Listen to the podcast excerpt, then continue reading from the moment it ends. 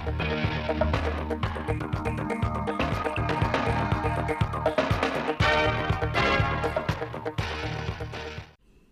kính chào quý vị và các bạn đến với bản tin thời sự 10 giờ ngày 16 tháng 7 năm 2022 của Đài Phát thanh Truyền hình Thanh Hóa. Chương trình được thực hiện trực tiếp trên sóng FM tần số 92,3 MHz. Chương trình hôm nay sẽ có những nội dung chính sau: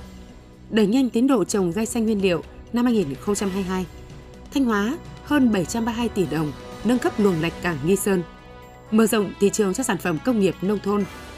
Vận hành phòng xét nghiệm thông minh, bước chuyển đổi số mạnh mẽ tại bệnh viện Đa khoa tỉnh Thanh Hóa. Sau đây là nội dung chi tiết. Theo Sở Nông nghiệp và Phát triển Nông thôn Thanh Hóa, năm 2022, toàn tỉnh có kế hoạch trồng mới 1.000 hecta cây gai xanh. Tuy nhiên, sau tháng đầu năm, các địa phương mới trồng được 310 hecta. Ngoài một số địa phương do chỉ tiêu giao thấp nên đảm bảo tiến độ, còn lại phần lớn các huyện chưa đạt chỉ tiêu đề ra. Để đạt được kế hoạch trồng mới 1.000 hecta gai xanh trong năm 2022, theo Sở Nông nghiệp và Phát triển Nông thôn, các huyện được giao chỉ tiêu cần tập trung giả soát, giao chỉ tiêu, chỉ rõ địa điểm trồng cây gai xanh nguyên liệu phụ thu 2022, tổ chức tập huấn kỹ thuật gắn với thông tin tuyên truyền, chỉ đạo xây dựng mô hình thâm cây gai xanh nguyên liệu gắn với ứng dụng công nghệ trong trồng, thu hoạch và chế biến cây gai. Đồng thời, triển khai nhanh hiệu quả các cơ chế chính sách của tỉnh về hỗ trợ phát triển cây gai xanh nguyên liệu. Ủy ban dân tỉnh Thanh Hóa cho biết, Bộ Giao thông Vận tải vừa phê duyệt dự án đầu tư xây dựng công trình cải tạo, nâng cấp luồng hàng hải vào các bến cảng khu vực Nam Nghi Sơn Thanh Hóa. Dự án có chiều dài tuyến luồng khoảng 5.345 m từ phao số 0 đến vũng quay tàu dùng chung tại khu vực ngã ba trước khu bến tổng hợp số 1 số 2 và tuyến luồng vào bến nhiệt điện. Luồng hàng hải được nâng cấp cải tạo nhằm đáp ứng điều kiện an toàn hàng hải, đủ phục vụ cỡ tàu tổng hợp container hàng rời trọng tải đến 50.000 DVKT hoặc lớn hơn. Dự án có khối lượng nạo vét khoảng 2 triệu 600 nghìn mét khối, tổng mức đầu tư 732,8 tỷ đồng, triển khai từ năm 2022-2025. Sau khi hoàn thành, dự án sẽ góp phần tăng thu hút đầu tư vào khu kinh tế Nghi Sơn, thúc đẩy phát triển kinh tế xã hội tỉnh Thanh Hóa và khu vực. Hiện tỉnh Thanh Hóa có trên 100 làng nghề công nghiệp tiểu thủ công nghiệp tạo việc làm cho hơn 90.000 lao động khu vực nông thôn. Giá trị sản xuất tiểu thủ công nghiệp của tỉnh đạt khoảng 14.000 tỷ đồng một năm, chiếm tỷ trọng khoảng 20% giá trị sản xuất công nghiệp tiểu thủ công nghiệp toàn tỉnh. Trong đó có hai nhóm nghề hoạt động hiệu quả gồm nhóm làng nghề chế biến, nông lâm, thủy sản, thực phẩm và nhóm làng nghề sản xuất tiểu thủ công nghiệp – để khuyến khích phát triển, mở rộng thị trường cho sản phẩm công nghiệp nông thôn, vài năm gần đây, tỉnh Thanh Hóa đã bình chọn và hỗ trợ phát triển các sản phẩm công nghiệp nông thôn tiêu biểu cấp tỉnh, cấp khu vực và quốc gia giai đoạn 2022-2025, từ nguồn vốn các chương trình khuyến công, tỉnh Thanh Hóa sẽ dành nguồn kinh phí gần 40 tỷ đồng để hỗ trợ các doanh nghiệp, hợp tác xã, cơ sở công nghiệp nông thôn nâng cao chất lượng và phát triển thương hiệu sản phẩm. Cùng với đó, các cơ sở sản xuất sản phẩm công nghiệp nông thôn cũng chủ động đầu tư sản xuất, cải tiến mẫu mã sản phẩm, tăng cường kết nối giao thương với đối tác, bạn hàng để mở rộng thị trường tiêu thụ trong và ngoài nước. Từ cuối tháng 4 năm 2022, Bệnh viện Đa khoa tỉnh Thanh Hóa đã đưa vào vận hành phòng xét nghiệm thông minh với hệ thống máy móc hiện đại, tự động hóa ở hầu hết các khâu. Sau gần 3 tháng vận hành, phòng xét nghiệm thông minh đã góp phần giải phóng sức lao động, nâng cao hiệu quả xét nghiệm tại bệnh viện. Hệ thống xét nghiệm tự động đặt tại khoa hóa sinh của Bệnh viện Đa khoa tỉnh Thanh Hóa có công suất lên tới 1.200 ống một mẫu một giờ, tự động hoàn toàn từ khâu nhận ống mẫu vào hệ thống cho đến khi trả kết quả. Điều này không chỉ góp phần giải phóng sức lao động, tiết kiệm nhân lực mà còn loại bỏ nguy cơ nhiễm chéo mẫu, đảm bảo chất lượng mẫu đầu vào, mang lại kết quả xét nghiệm nhanh và chính xác. Hiện nay, mỗi ngày bệnh viện có thể thực hiện xét nghiệm hơn 10.000 mẫu bệnh phẩm, tăng gấp đôi so với trước khi vận hành phòng xét nghiệm thông minh.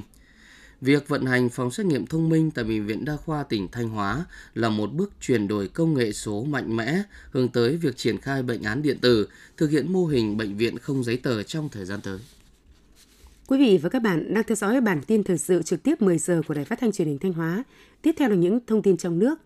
Trong nhiều năm qua, tình trạng đất dự án bị bỏ hoang gây lãng phí nguồn lực xã hội có thể bắt gặp ở nhiều địa phương trên cả nước. Bộ Tài nguyên và Môi trường cho biết, trên cả nước có tới trên 3.200 dự án, chậm đưa đất vào sử dụng với diện tích lên tới trên 85.200 ha. Với nghị quyết tiếp tục đổi mới, hoàn thiện thể chế chính sách, nâng cao hiệu lực, hiệu quả quản lý và sử dụng đất, tạo động lực đưa nước ta trở thành nước phát triển có thu nhập cao, vừa được Ban chấp hành Trung ương Đảng thông qua, được kỳ vọng sẽ tạo ra sự thay đổi tích cực khi được thể chế hóa thành pháp luật. Nghị quyết 18 ra đời, đặt ra nhiệm vụ, giải pháp giao đất, cho thuê đất chủ yếu thông qua đấu giá, đấu thầu đất đai. Điều này được kỳ vọng sẽ ngăn chặn tình trạng bỏ hoang đất dự án. Từ mùng 1 tháng 8, các chủ phương tiện di chuyển qua 141 trạm thu phí trên toàn quốc sẽ không thể thanh toán bằng tiền mặt. Đây là quyết tâm rất cao của chính phủ để giúp tiết kiệm thời gian cho người dân, tránh tình trạng ùn tắc khi di chuyển, đồng thời đảm bảo công khai minh bạch trong nguồn thu. Thống đốc Ngân hàng Nhà nước Nguyễn Thị Hồng cho biết, đến thời điểm 31 tháng 5, dư nợ tín dụng đối với lĩnh vực bất động sản là 2,33 triệu tỷ đồng, tăng 12,31% so với cuối năm 2021. Đây là mức tăng cao so với cùng kỳ các năm trước và cao hơn tốc độ tăng trưởng tín dụng chung, chiếm tỷ trọng 20,66% tổng dư nợ tín dụng chung đối với nền kinh tế. Nhu cầu tín dụng bất động sản thường là với thời hạn chung và dài hạn. Hiện nay, khoảng 94% dư nợ có thời gian từ 10 đến 25 năm. Trong khi đó, nguồn vốn huy động của ngân hàng chủ yếu là ngắn hạn với mức lãi suất thay đổi theo thị trường, khoảng 80% là tiền gửi ngắn hạn.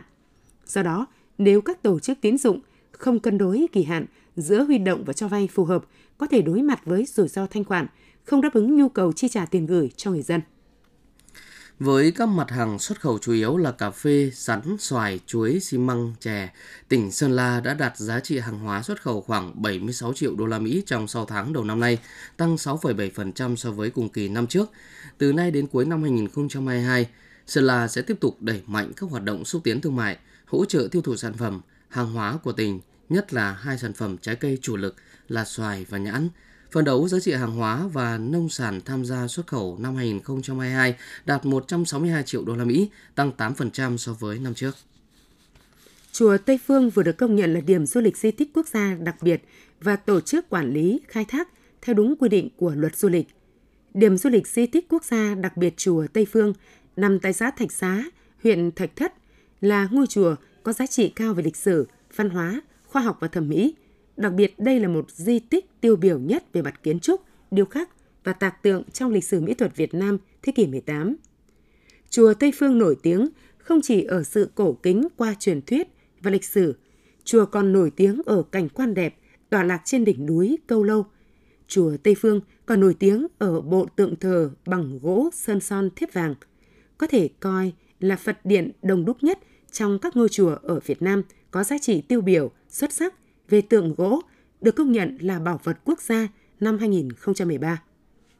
Nhiều địa phương đang thiếu giáo viên mầm non, tình hình càng trầm trọng hơn sau dịch COVID-19 gây ra khó khăn trong việc chăm sóc giáo dục an toàn cho trẻ. Toàn tỉnh Nghệ An đang thiếu gần 8.000 giáo viên, riêng với bậc mầm non tỉnh Nghệ An đang thiếu hơn 5.600 chỉ tiêu, còn lại tỉnh Điện Biên, tỉnh này còn thiếu khoảng 1.650 giáo viên, riêng bậc học mầm non thiếu gần 1.200 người – theo thống kê của Bộ Giáo dục và Đào tạo, hơn 300 cơ sở giáo dục mầm non tư thục trên địa bàn thành phố Hà Nội phải giải thể sau thời gian tạm nghỉ để phòng chống dịch COVID-19.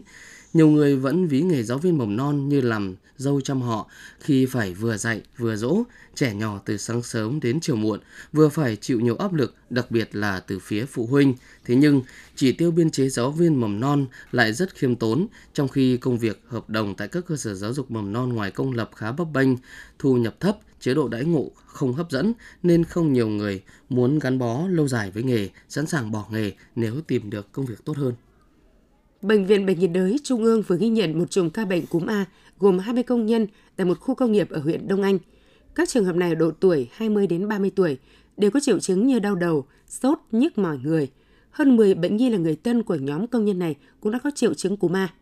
Chỉ trong 2 tuần gần đây, đã có gần 100 bệnh nhân tới Bệnh viện Bệnh nhiệt đới Trung ương để thăm khám với triệu chứng của cúm A, có trường hợp diễn biến nặng phải thở máy. Trước thực trạng dịch cúm A bùng nổ sớm, chuyên gia này khuyến cáo người dân nên chủ động tiêm phòng cúm A sớm và tiêm định kỳ hàng năm để giảm nguy cơ diễn biến nặng, đặc biệt là các nhóm đối tượng yếu thế. Ngoài ra, người dân khi có các triệu chứng của cúm A như đau đầu, sốt, chảy mũi, mệt mỏi, ớn lạnh, cần đến cơ sở y tế thăm khám, từ đó có phương pháp điều trị sớm và phù hợp. Quý vị và các bạn vừa theo dõi bản tin 10 giờ của Đài Phát thanh và Truyền hình Thanh Hóa. Mời quý vị và các bạn tiếp tục đón nghe bản tin thời sự 11 giờ để cập nhật những tin tức thời sự trong tỉnh.